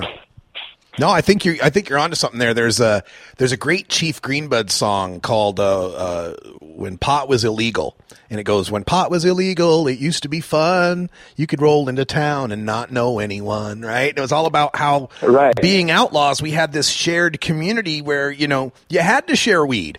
But now, and I agree with you on this point because I've been to some of these cups, you know, especially with younger people, and it's all vape pens now, and everybody's just got Right. their own vape pen, and they're not passing that around or sharing. So you may be onto something there. So yeah, I was just going to say I, I think that's a probably more of a, a function of prohibition than than the fact that it's uh, necessarily more social. Yeah, so I guess I guess now we'd have to like evaluate. You know, now that we can tease the prohibition out of it, right? Now, like you said, everybody can have their own stash. Now we have to figure out. All right, so does the psychological effect of cannabis versus alcohol make a difference into whether or not people are social? You can argue with alcohol that it lowers your inhibitions, so you know you're more likely to have fun and party. And maybe with marijuana, you can argue it makes you more introspective, and so you know the the pharmacology of it may may actually make us less social. So it'll be something we'll have to look at. Yeah, absolutely. Right on. Well, I appreciate you calling in, man. And and uh, you're in uh, North Dallas, is that right? That's correct. Far out, man. I'll be out And there yeah, for the looking uh, forward to the uh, global cannabis march out there in Fort Worth on uh, May seventh. yeah, looking forward to seeing you. I love it. Every time I go to Texas, I have a great time. Right on. thanks for Hey, calling thanks in. for having me on, Russ. You bet. Appreciate that. Although actually I called him, so but he did call in first. We just playing telephone tag, and that's cool. That's please disagree with me, please, please. That's how I learn. That's how I hone my arguments. Right? Like imagine like you were a, a ninja and you never trained, you never fought, you never had any sparring. Right? Your skills would decline, no matter how much you train on your own your skills would decline. You need battle. You need to hone your skills with an opponent. And so, if you disagree with me, please call in. I, I appreciate that. You may find we don't really disagree that much. Anyway, the phone line's 971 533 7111. Toker Talk Radio, Hour 2. You are the voice of the marijuana nation. Let me get back to this story we covered uh, briefly in the headlines. And it was about Victoria, the state in Australia, and this is where Melbourne, Australia is located. Victoria has become the first state to legalize medical cannabis in Australia. And this has generated some international headlines. Wow, you know, legalized medical cannabis. Yay! Yay! But these headlines now are be- slowly becoming less and less celebratory for me. Because once you start reading the story, it's not about medical marijuana like we would think of it in the West Coast, where a patient who's suffering can plant some seeds in a pot and grow a plant they could harvest and then use to treat themselves at relatively low cost. No, this is one of these medical marijuanas where the state's going to license a few commercial growers who have to pass enormous financial and regulatory hurdles to get into the game. And they'll manufacture some non smoked cannabis oils and tinctures and balms and lotions and pills and inhalers or anything else that you can't smoke. Anything that takes it away from being a bud. That's what you'll be able to get your hands on in Victoria, Australia. And this is, you know, this is going along with the trend that we've seen in Minnesota and New York and what they're proposing in Pennsylvania and some other states. This whole idea of this non smoked medical marijuana. It's really the only direction medical marijuana could have gone, rhetorically and strategically. Our opponents know they've lost the argument on whether or not marijuana is medicine. It's you know there's no denying it especially after the sanjay gupta specials and you see these seizing little kids that become healthy again. There's no denying it anymore. But the uh, way they can deny it is through the successful demonization of tobacco smoking smoking has become a nasty thing smoking is something lower class, degenerate, ew, smoking is disgusting kind of thing. Again, not my opinion, just you know, talking about what our societal framing is right now. So our opponents, to some some degree of success, are pulling in that disgust and that social disapproval of smoke and attaching it to marijuana. And that's, and that's happening in the non-smoked medical marijuana states, as if smoking the marijuana would somehow be non medical for these people. But they can attack it because of this fear of smoke in the tobacco frame. And this is extended even into the recreational marijuana frame here in the state of Oregon, where they amended our Clean Air Act to include secondhand smoke from cannabis. And the whole premise of the act was the secondhand smoke from tobacco is shown to be harmful, and that's harmful for workers and people in public buildings, and so we need to ban it. So they just tacked on something else that hasn't been scientifically shown to have those same harms. They're just using the harms of tobacco smoke in a guilt by association to attack cannabis smoke. And, and they're winning. It's working in the medical marijuana realm because it forces us, if we're trying to defend a whole plant medical marijuana, it forces us to defend people smoking a medicine and, and, and no other medicine is smoked. And we get that attack from the Kevin Sabet handbook of, well, we don't smoke opium. We've got morphine. We don't smoke opium.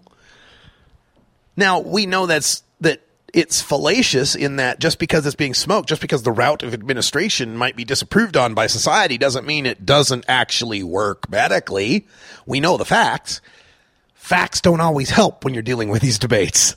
These are debates based on emotion and prejudice and fear. So sometimes the facts don't help. And in this case, we're losing this battle. Medical marijuana is increasingly becoming more medical and less marijuana, as I predicted it would. The end path of medical marijuana is GW Pharmaceuticals' bottom line. Simple. Because medical is a bigger frame than marijuana. We tried to use medical to save marijuana. Marijuana was in this terrible, awful frame throughout the 60s and 70s and somewhat the 80s of being the stoners and the losers and the gateway drug and all the terrible things they said about it. And so in the 90s, some of the reformers said, hey, to rescue this frame, we'll reframe it with medical marijuana. Now we've got a new frame. Marijuana is something good that helps sick people with AIDS and cancer. Marijuana is a good thing. It's medical. Problem is, once we landed into that medical frame, we now became subject to everything else in the medical frame. Doctors, prescriptions, dosages, potencies, uh, uh, uh, side effect lists, and so forth. So we got stuck into this paradigm that says to get your healing, you have to go to the learned physician in the white coat who's paid through the uh, paid with the, the insurance money we, we, we bought into the very paradigm that medical marijuana, that the medical use of cannabis could break us away from. The best part about medical cannabis is you can grow it yourself and use it yourself without any other outside producer or processor or retailer.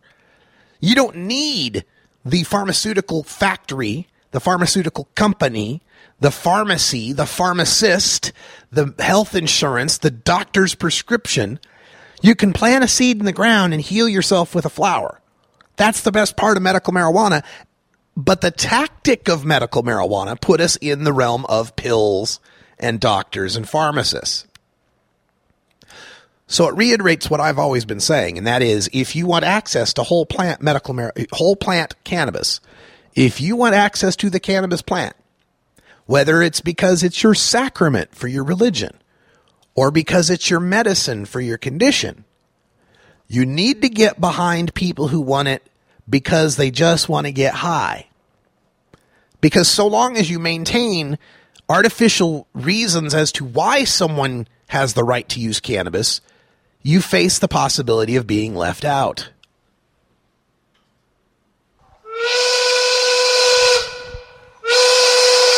MFer, I want more iced tea.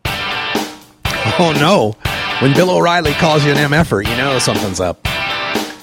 And I know what's up. It's 420 here in beautiful legal Potland, Oregon, where I can uh, light this joint and I can smoke it legally. That's what I'm going to do. If you can do so, I would encourage you to do so as well. If you're an adult. We'll be back in two minutes. Stick around. From dabs to chivas, sativas to indicas, we roll out a whole concentrate of fresh new content every week. It's like going from the greenhouse to the dispensary. CannabisRadio.com. Dr. Dabber, hurry! Its temperature is shooting past a thousand degrees Fahrenheit. It's burning up. I'm afraid for this little guy, it's just too late. What caused the problem? Only Dr. Dabber can maintain the perfect temperature for a smooth tasting, slower burn. This standard vaporizer lost all of its health benefits, sending it up in smoke. So you're telling me that most vapor pens burn so hot they produce smoke, not vapor? Correct. Keep away from those standard vaporizer pens and turn to Dr. Dabber. Doctor's orders. Less heat, more flavor. This is Cannabis Facts from Robert Platshorn's TheSilverTour.org, supported by our donors and Hemp Inc., poised to lead America's hemp revolution at hempinc.com. In 1937, the second most prescribed medicine, marijuana, was banned. It wasn't about marijuana. The paper, oil, and chemical industries lobbied to end hemp farming. No longer labor intensive, an acre of hemp produced more quality paper than four acres of trees. Plastics and fibers could be produced from a plant. Hemp can even produce 10 times the energy of today's ethanol. As marijuana prohibition ends, many states now allow farmers to again grow hemp. This was Cannabis Facts from the silvertour.org, an educational nonprofit supported by our donors and Hemp Inc., a public company poised to process America's hemp crop at hempinc.com. You're listening to Radical Russ on the Russ Belville Show. Are you playing an acoustic guitar but want to be louder without an amp? Try a resonator guitar. The fingerboard extension has National Resophonic and other resonators, square necks and round necks.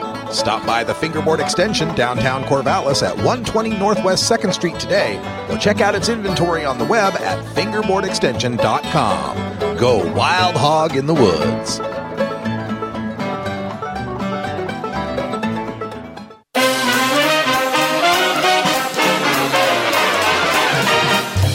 Warning hits taken on this show are larger than they appear.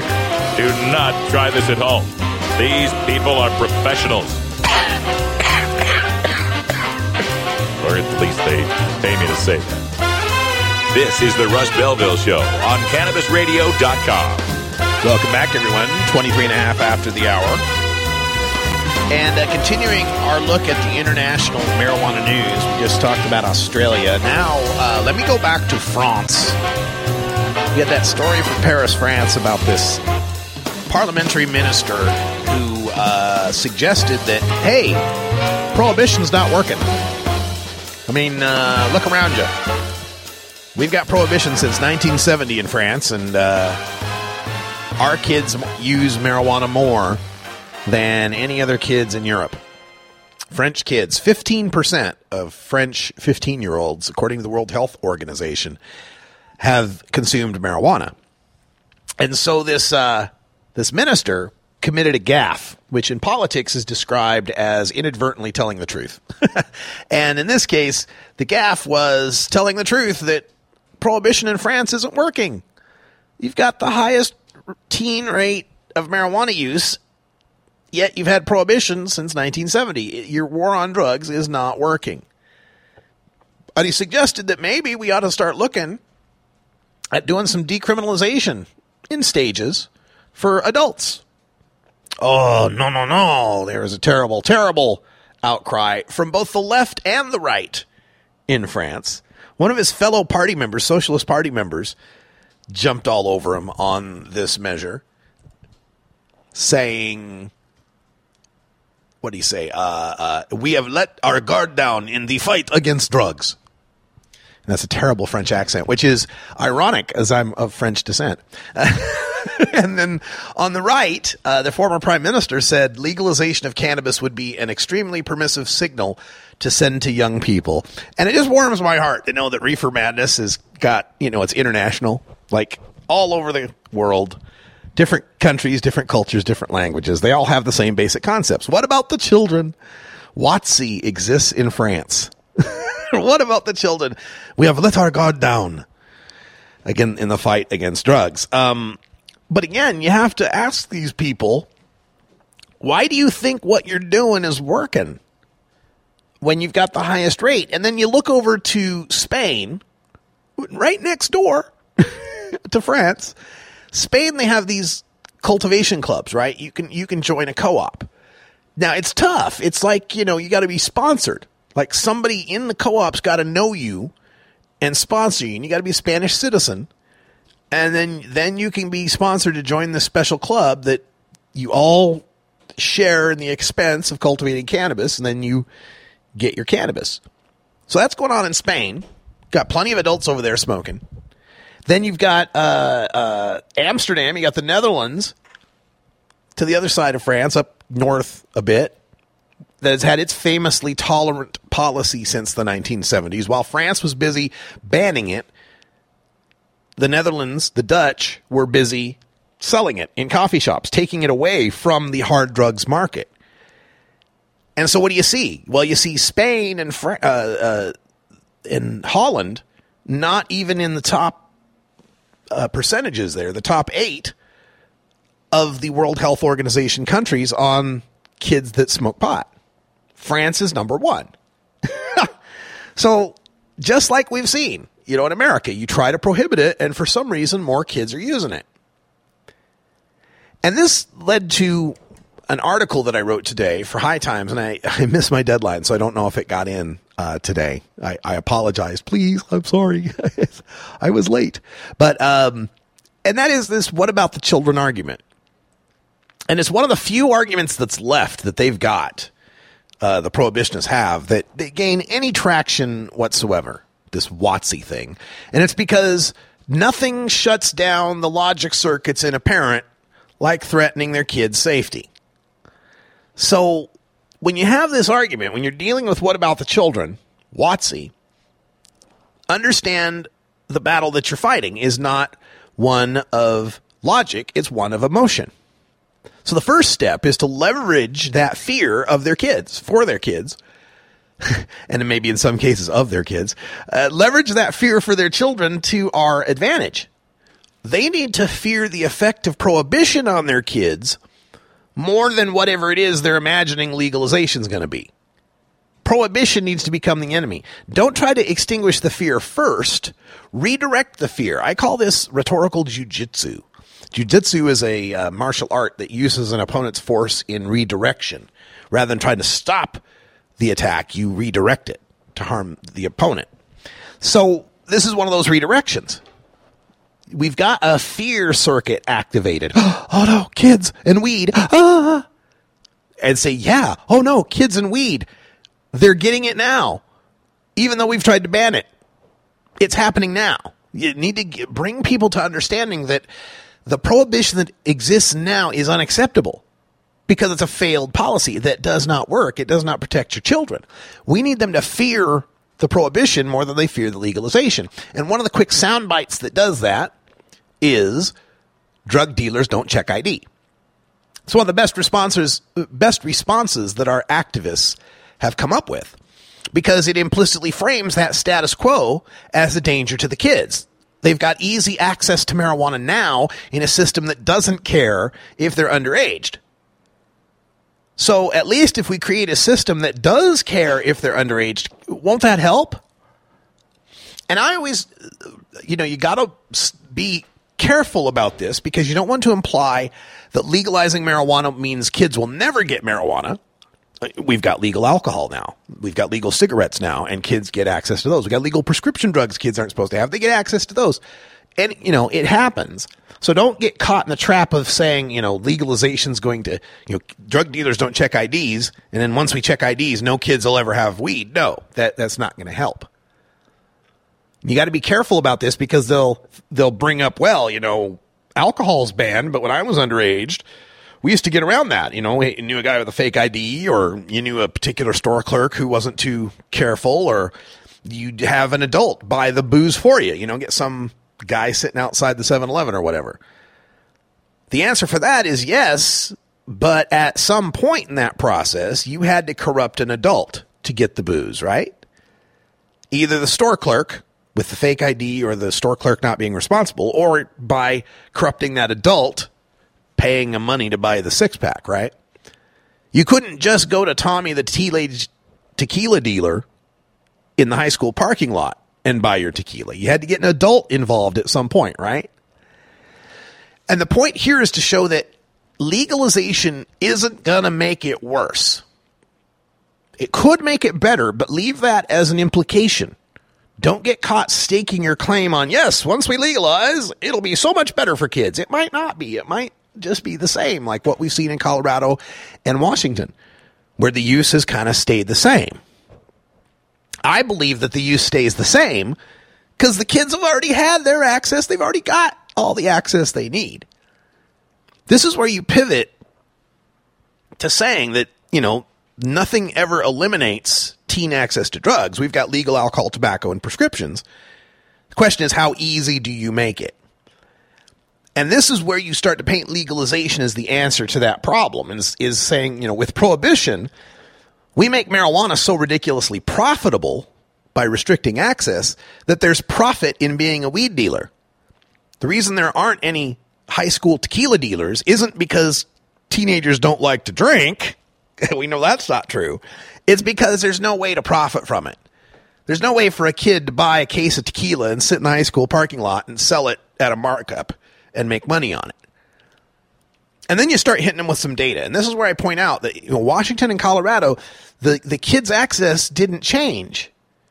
They, they the, the dealer network they've got didn't go away, and it's not going to go away. The point of legalization is it doesn't make it any easier for them, and we hope it makes it harder. Since 1975, the government's been asking 12th graders how easy it would be for them to score weed. And this is where you lay the point down that what's going on now doesn't work.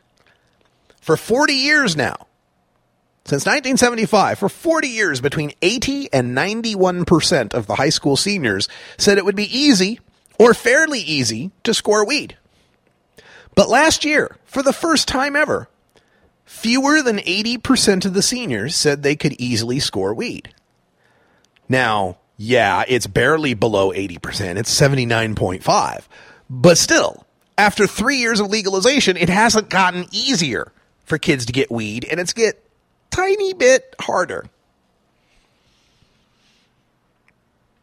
And then sometimes you'll receive a rebuttal that's based in fear mongering that's been pushed by the Rocky Mountain high intensity drug trafficking area and other prohibitionists that'll say, oh, but uh, Colorado has far greater teenage marijuana use rates than the rest of the country. See, legalized marijuana More kids are smoking pot in Colorado than any other state. Well, this is where you have to follow that up with yes, don't disagree. Yes, more kids in Colorado smoke than any other state. And they always have. Colorado's always had greater use rates after legalization and before legalization. Before medical marijuana and after medical marijuana. Legalization doesn't make people smoke pot. Where people already smoke pot, they more likely favor legalization. Got to get the causation in the right order here. There's a reason why Washington, Oregon, California, Colorado were some of the first states to pass medical marijuana. And it wasn't that medical marijuana made more people smoke pot in those states, it's because there was already more popularity in smoking pot, more acceptance in marijuana culture in those states. And that leads to reforms. Whether or not a state has legal marijuana or medical marijuana is a reflection of how much that state already approves of marijuana. It doesn't cause more people to approve of it. Well, actually, it does after a while when they realize the sky hasn't fallen. But it doesn't cause them to use marijuana, is my point. Now, whenever you're dealing with kids, you also may get some of these prohibition talking points. And when we come back from our break, we'll tackle some of the most popular ones, like when they say kids could lose eight points of IQ, or if they smoke pot, it's going to lead to worse life outcomes by the time they turn into middle age. We'll debunk that and more, the typical prohibitionist talking points, right here on Toker Talk Radio, the voice of the marijuana nation. I'm Radical Russ, live from beautiful legal Potland, Oregon. We're going to take a break so we can pay some of the bills. And if you would like to sponsor the Russ Belville Show on CannabisRadio.com, please let me know. You can reach me as Radical Russ everywhere Gmail, Twitter, Facebook, Pinterest, SoundCloud, YouTube, LinkedIn, Snapchat, uh, what else? Skype, Massroots, Doobie, uh, Instagram. we'll be right back.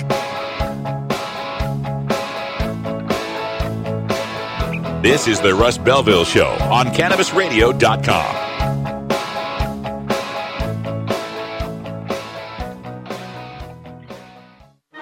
Legal to listen to all over the world. We're just not sure about France. CannabisRadio.com. Ganjapreneur.com, your guide to the cannabis business world. Ganjapreneur.com is a comprehensive resource for cannabis professionals and entrepreneurs. Download the Ganjapreneur app on your smartphone or tablet to catch up on cannabis industry news, scroll through our daily job listings, and learn about successful cannabis companies, executives, and investors. Ganjapreneur.com, helping Ganjapreneurs grow. I'm Radical Russ from the Russ Belville Show. Tennessee's Congressman Steve Cohen. Well, you know, if marijuana is a gateway drug, then kissing is a big gateway activity to sexual addiction. U.S. Representative Jared Polis. Yes, we really have a growing group of, uh, re- of, of representatives that um, support decriminalization. It's the Russ Belville Show, the NPR of POT, weekdays live at 6 Eastern, 3 Pacific, exclusively on CannabisRadio.com. You're not high. You're listening to the Russ Belville Show on CannabisRadio.com. They're bringing drugs. They're bringing crime. They're rapists. And some, I assume, are good people. Okay. Maybe you're high, too. New beginner guitars and banjos are often constructed much better than ones built before your time. Why struggle? Get a new instrument or fix the old one. The trusted professionals at the Fingerboard Extension will evaluate your instrument for free. Repairs are priced for people who work for a living. Stop by the Fingerboard Extension downtown Corvallis at 120 Northwest 2nd Street today or check out its inventory on the web at fingerboardextension.com.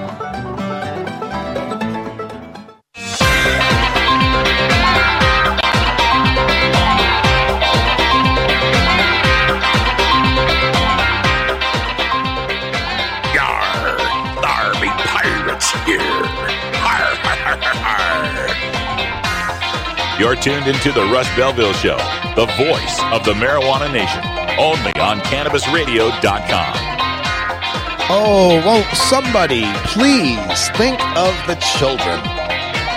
Watsy, what about the children? That's one of the prohibitionists' main talking points, and one of the few halfway decent ones they have left. And I, I mean that with respect to how much effect it has, not how logical it is.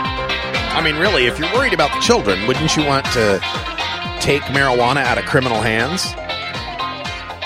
A, a whole lot of what prohibition depends on is a fantasy. It's this idea that you can eliminate the law of supply and demand. That there could be this consumer product that people really, really want. And just through declaration of law, say that the people can't have that product. Now, this can have varying degrees of success depending on what the product is. Okay. When we're talking about something that's a synthetic, something that's manufactured, something that requires a lot of expertise to put together, the government might have some degree of success in preventing people from getting their hands on that. Now, they'll create a black market in it, and that black market will be violent, and it will raise the price of said product. But there can be limited degrees of success. But when we're talking about a product that is a freaking weed, it's a plant, right? That can be grown clandestinely, outdoors and indoors. There's no possible way that any administrative fiat can declare it to no longer be so, to no longer exist, to just completely eradicate it. Just can't happen. Not without the application of techniques that would be so repulsive to the mainstream that it would be counter to their goals.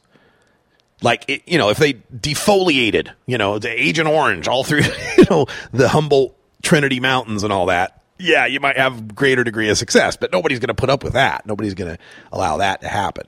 If you had death penalty for marijuana possession, maybe that starts to reduce some use rates. You know, if we were Singapore or, or one of these, you know, Malaysia or something. Yeah, but nobody's going to go with that. Nobody's going to accept that. It's not in the realm of American possibility. But these what about the children arguments, a lot of them are predicated on this idea, this very idea that if that by prohibiting it, we're actually helping the kids in some way. We're keeping it away from them somehow. And obviously that's not true. Whether or not you think it works or not, it's not. we have the numbers. We know how many kids between the ages of 12 and 17 end up using marijuana. And for this discussion, 18's an adult, folks. That's I'm sorry, that's what I'm going with for this discussion. 18's an adult. So we know how many kids 12 to 17 are using marijuana. Obviously what we're doing now isn't keeping it out of their hands. So given that marijuana is going to get into their hands because we've had 40 years of really punitive laws to try to stop it and nobody anymore wants to make them more punitive. So, given that there's going to be access for these kids, they're going to get a hold of weed, who should be in control of that? Should we continue to let criminals be in control of that? Because they are right now. And it's happening right now. Kids are getting their access to weed. And when we say criminals in that context, keep in mind that we're talking about people that grow a plant and provide it to other people who want it. Really, no crime going on there.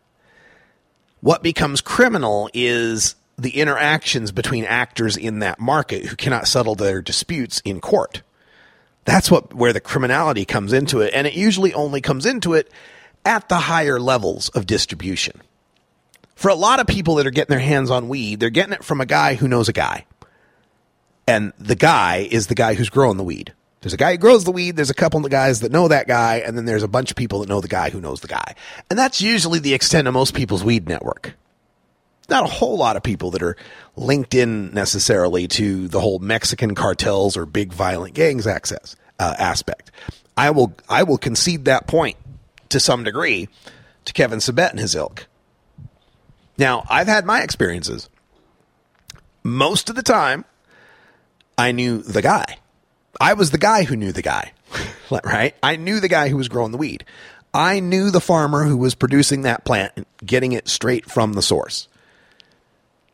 But there were also circumstances where I found myself in some very shady situations with uh, Mexican cartel members in Caldwell, Idaho, and other places, Mountain Home, and other places.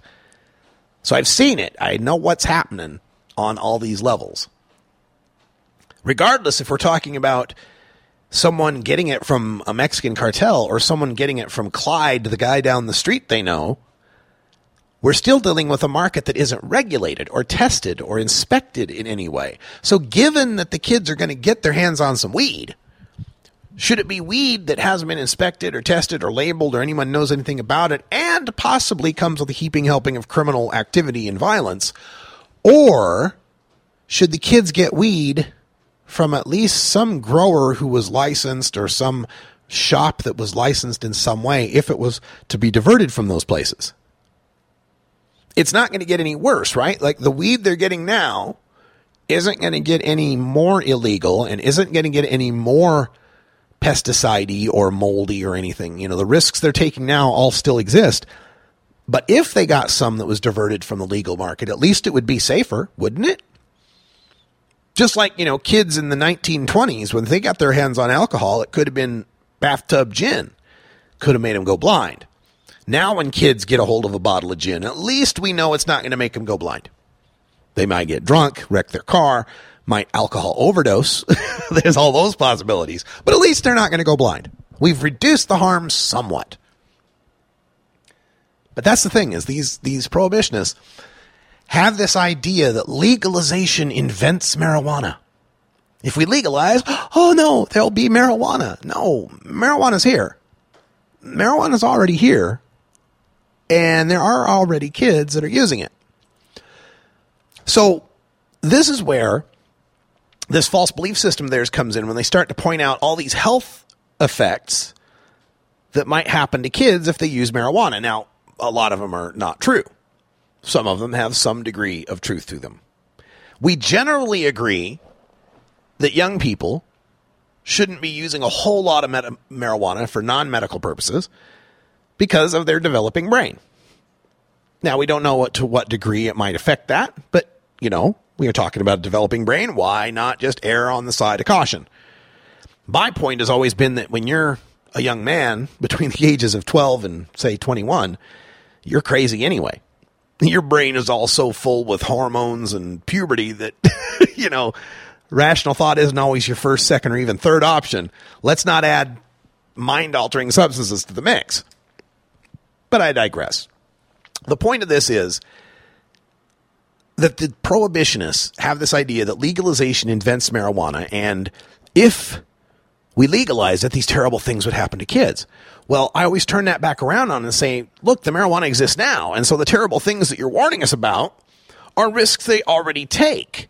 And they already have, like we said, 80 to 91% easy access to this stuff and the stuff they have access to isn't tested or labeled or regulated or, or, inspected, and nobody's checking their ID for it. So, what I'm proposing with legalization isn't going to make anything worse. What, you think their access is going to go above 80% once it's legal? I don't think so. As legalization drops the price of marijuana, as we've seen in Washington and Oregon, and somewhat in Colorado, as legalization drops the price of marijuana, it becomes less lucrative to be a pot dealer there becomes less access in the black market. And what access does exist doesn't make as much profit on marijuana. These guys increasingly will be less and less likely to want to sell weed. This will reduce the access for kids more than any prohibition has ever been able to accomplish. And so far, we've seen a tiny, tiny decline. Two of the other talking points you'll hear in this respect with the uh, the what about the children they'll cite that Dunedin study that kids will lose eight points of IQ. Oh no, you smoke pot as a teenager. By the time you're middle aged, you'll lose eight points of IQ. And the other one is you smoke pot as a teenager. This is the, the most recent one. You smoke pot as a teenager and it leads to worse life outcomes. You know, lower social status, less happiness, more likelihood of, you know, interspousal violence and less income and attainment and etc. Right. So it can be tricky discussing these things because you don't want to try to dismiss the harms of marijuana to children. Trying to convince their parent it's no big deal if their kid smokes pot just activates that emotional fear circuit about their kids, it's going to erase your logical argument. So don't don't try to dismiss it, right? We don't want to try to say, no, your kid can smoke pot and he'll be as smart as ever, which is true, actually, but it's a hard thing to rhetorically defend. So you can't let the reefer madness stand. You have to address it. I usually say, look, no one wants kids smoking pot, but that IQ study was soundly debunked in the same journal that printed the study. And a recent study of identical twins found no cognitive difference between the twin who smoked pot and the twin who didn't smoke pot. So we're trying to say it's not going to make things any worse. Don't let them try to put you into a position of saying it's going to make it better. And then pivot it to the danger. It's not to say we want teenagers smoking pot, but legal or not, some kids will use it. Just like we don't want a teen dying from a batch of Al Capone's moonshine, we don't want drug dealers selling prohibition marijuana to kids laced with God knows what. And on that second point, the whole marijuana outcomes thing, use their own rhetoric against them. Put the fear back in the parents' heart that these marijuana laws are going to hurt their kids more than the marijuana could. You can say, yeah, look, there's no doubt that marijuana use leads to worse life outcomes in general because people who get caught with marijuana get expelled from school. They get fired from their jobs. They get locked up in cages. So if your kid did get caught with weed, he's experimenting in college or something, gets caught, would he or she be better off with a criminal record living in your basement rather than going to college or working? See, I hit him right there with the kids living in the basement. It's like, oh, wait a minute. Yeah. if this prohibition does affect my kid, who are they going to turn to? They're going to be dropped out of college. And, and, you know, a lot of parents are ignorant on this. They think, you know, getting caught with weed's a slap on the wrist. And so I don't like my kid smoking weed. The cops caught him. He'll get the slap on the wrist. That'll turn my kid's life around and he'll start making better decisions. Not realizing that no, it's not a slap on the wrist. It can have a devastating impact at this critical juncture in a young person's life when they're building their early uh, employment options, when they're building their early educational options. A, a weed bust can be devastating and and not just for the kid but also on the parents on their pocketbook. Who's going to hire those lawyers? Where's that kid going to live? He's going to come back live in your basement. And you're going to be paying lawyer bills. So we got to turn this argument this what about the children argument back on them by saying yeah what about the children? What about the children getting untested, tainted weed? What about the children not being checked for ID? What about the children who can make easy, good money being weed dealers? What about the children who don't get good, logical information about this drug and then may think they were being lied to about the other drugs?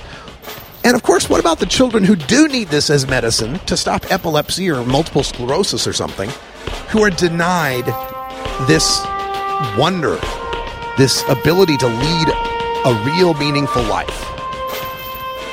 We're going to take a break. We'll come back and close up shop here on a Tuesday. I'm Radical Russ, live in Portland, Oregon.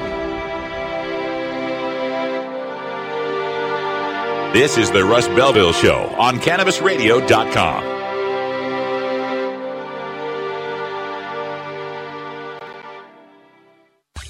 Being green is good. Growing green is good. Making green is great. CannabisRadio.com.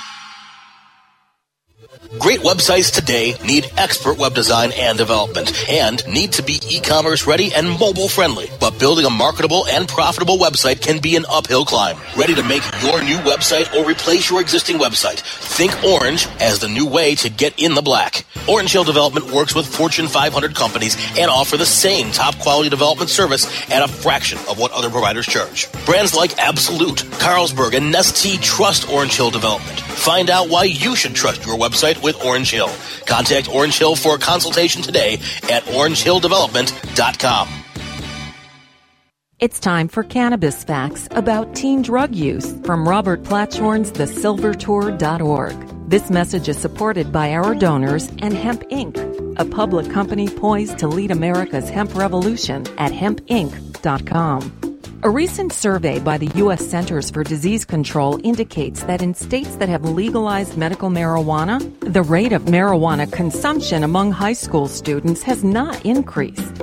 In fact, in legal states like Colorado, teen use has actually decreased significantly. It's simply no longer a big deal for teenagers in legal states.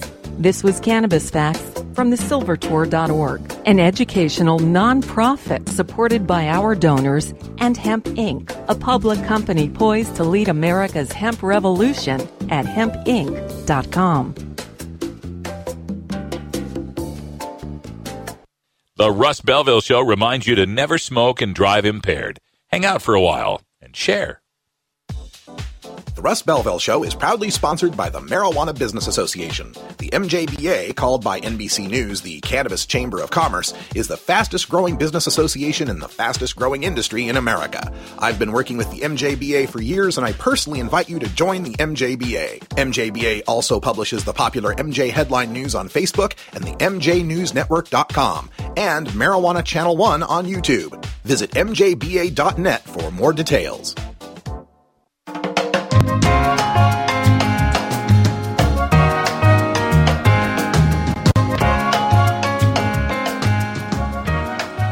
Hello, Mr. Man.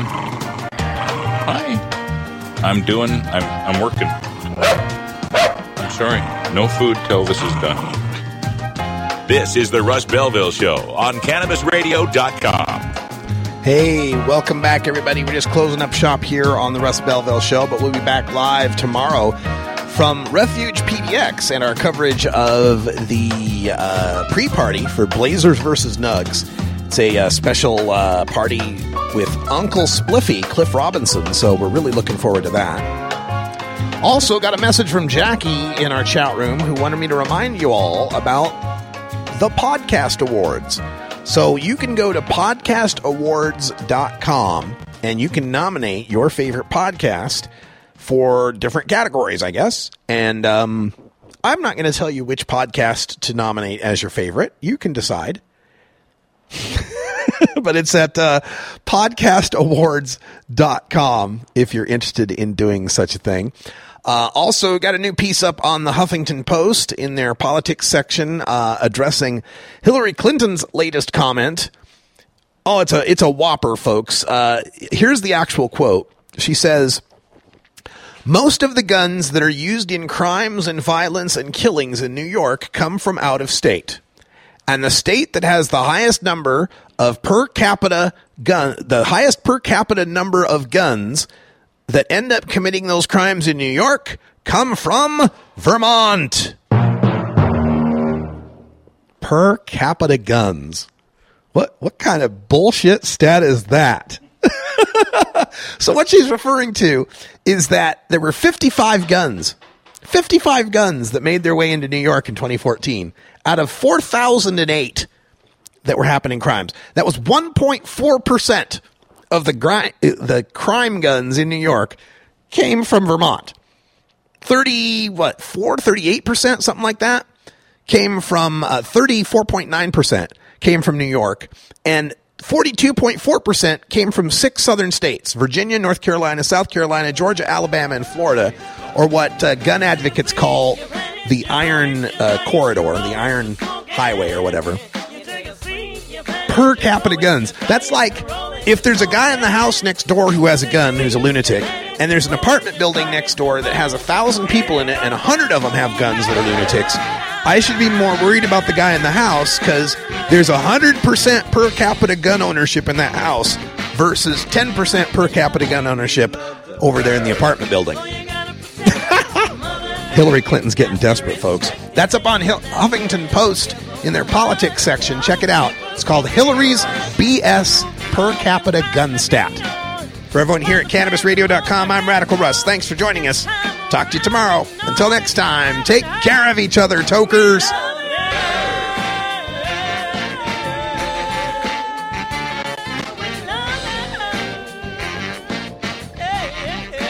This is the Russ Belville Show.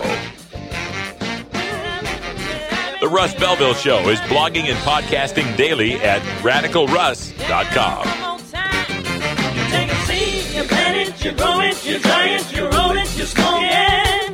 you take a seat, you plan it, you grow it, you try it, you roll it, you smoke it. You take a seat, you plan it, you grow it, you try it, you roll it, you smoke it, and it goes down smooth. Hey.